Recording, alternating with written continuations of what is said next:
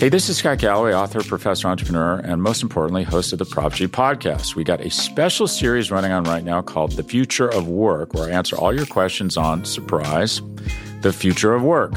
Questions including what are we missing when we work remotely, or how do we handle work life balance when a major opportunity comes knocking?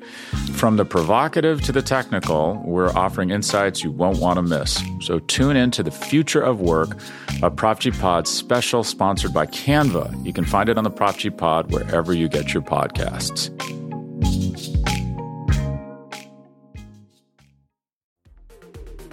The following segment is from Monday, Football Monday, on the SB Nation NFL Show, where we're discussing your favorite team. Subscribe to the SB Nation NFL Show to make sure you don't miss conversations like this one. On Friday, I wouldn't call it a Friday news dump, but I mean, closest thing we've seen to one with something this uh, this large, something of this magnitude. The number one overall pick did change hands. It no longer belongs to the Chicago Bears. The Carolina Panthers sent a ton to Chicago for the right to take the first player in this draft class. So Carolina received Pete the number one overall pick in the draft. The Chicago Bears, who have Lovie Smith and Davis Mills uh, to thank for this, obviously, received nine overall, which is a first round pick, obviously, 61 overall, a second round pick, a 2024 first round draft pick, a 2025 second round draft pick.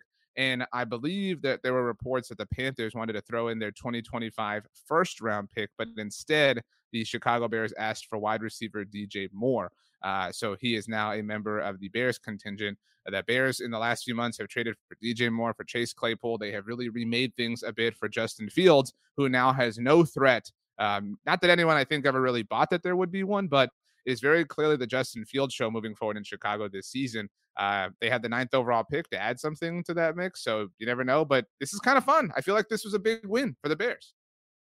I think it's a big win on on both sides. I mean, we're just we're talking about it. If you don't have a quarterback, you have nothing. The Panthers very clearly have somebody in this draft class that they like. Remains to be seen, who, you know, which direction they go. I know there had been some smoke surrounding Stroud over the weekend, uh, but the Bears, uh, this to me, slam dunk.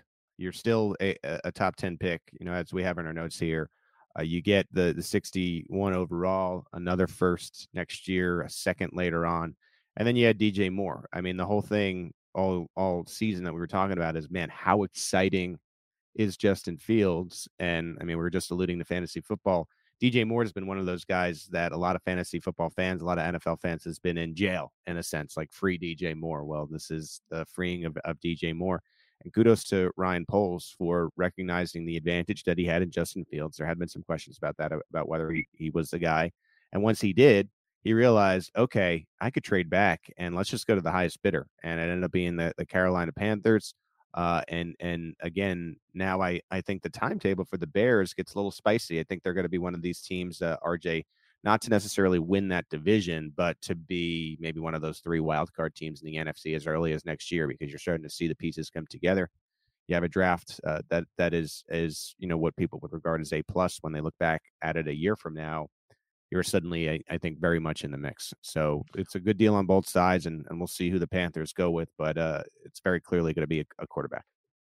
Um, I would offer that the there's no division that will undergo as much change as the NFC North may conceivably uh, this particular offseason. The shame right? that like, Jeremy isn't here because I it, it you know Rodgers is not going to to be there. You know you have these questions with Cousins and as much as we like Cousins last year, I, I think that, that's what I'm saying. Like, I don't think you can discount the Bears from winning.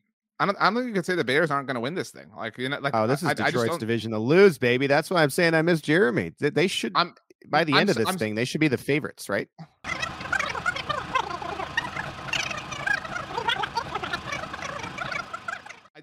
the Bears will have the same sort of energy that I think we saw with the Jaguars last year. Like people kind of like, I don't know, man. You know, like they're the young kind of hot up and coming spicy team. Uh, the way we saw with the Browns a few years ago, like the early Baker days, like the Jaguars a few years back, and the early Blake Bortles days. Um, I do think it's interesting. Um, I I did I think Ryan Poles said this this morning on Monday that he also wanted to acquire future draft capital because he has a 2024 first round draft pick from the Panthers and that 2025 second in the event that they want to move up then, right, to trade up for a quarterback, right? Like you just don't know.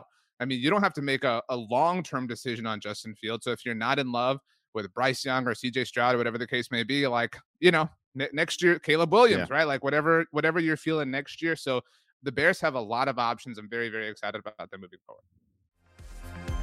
You can hear the rest of this conversation by subscribing to the SB Nation NFL show wherever you get your podcasts.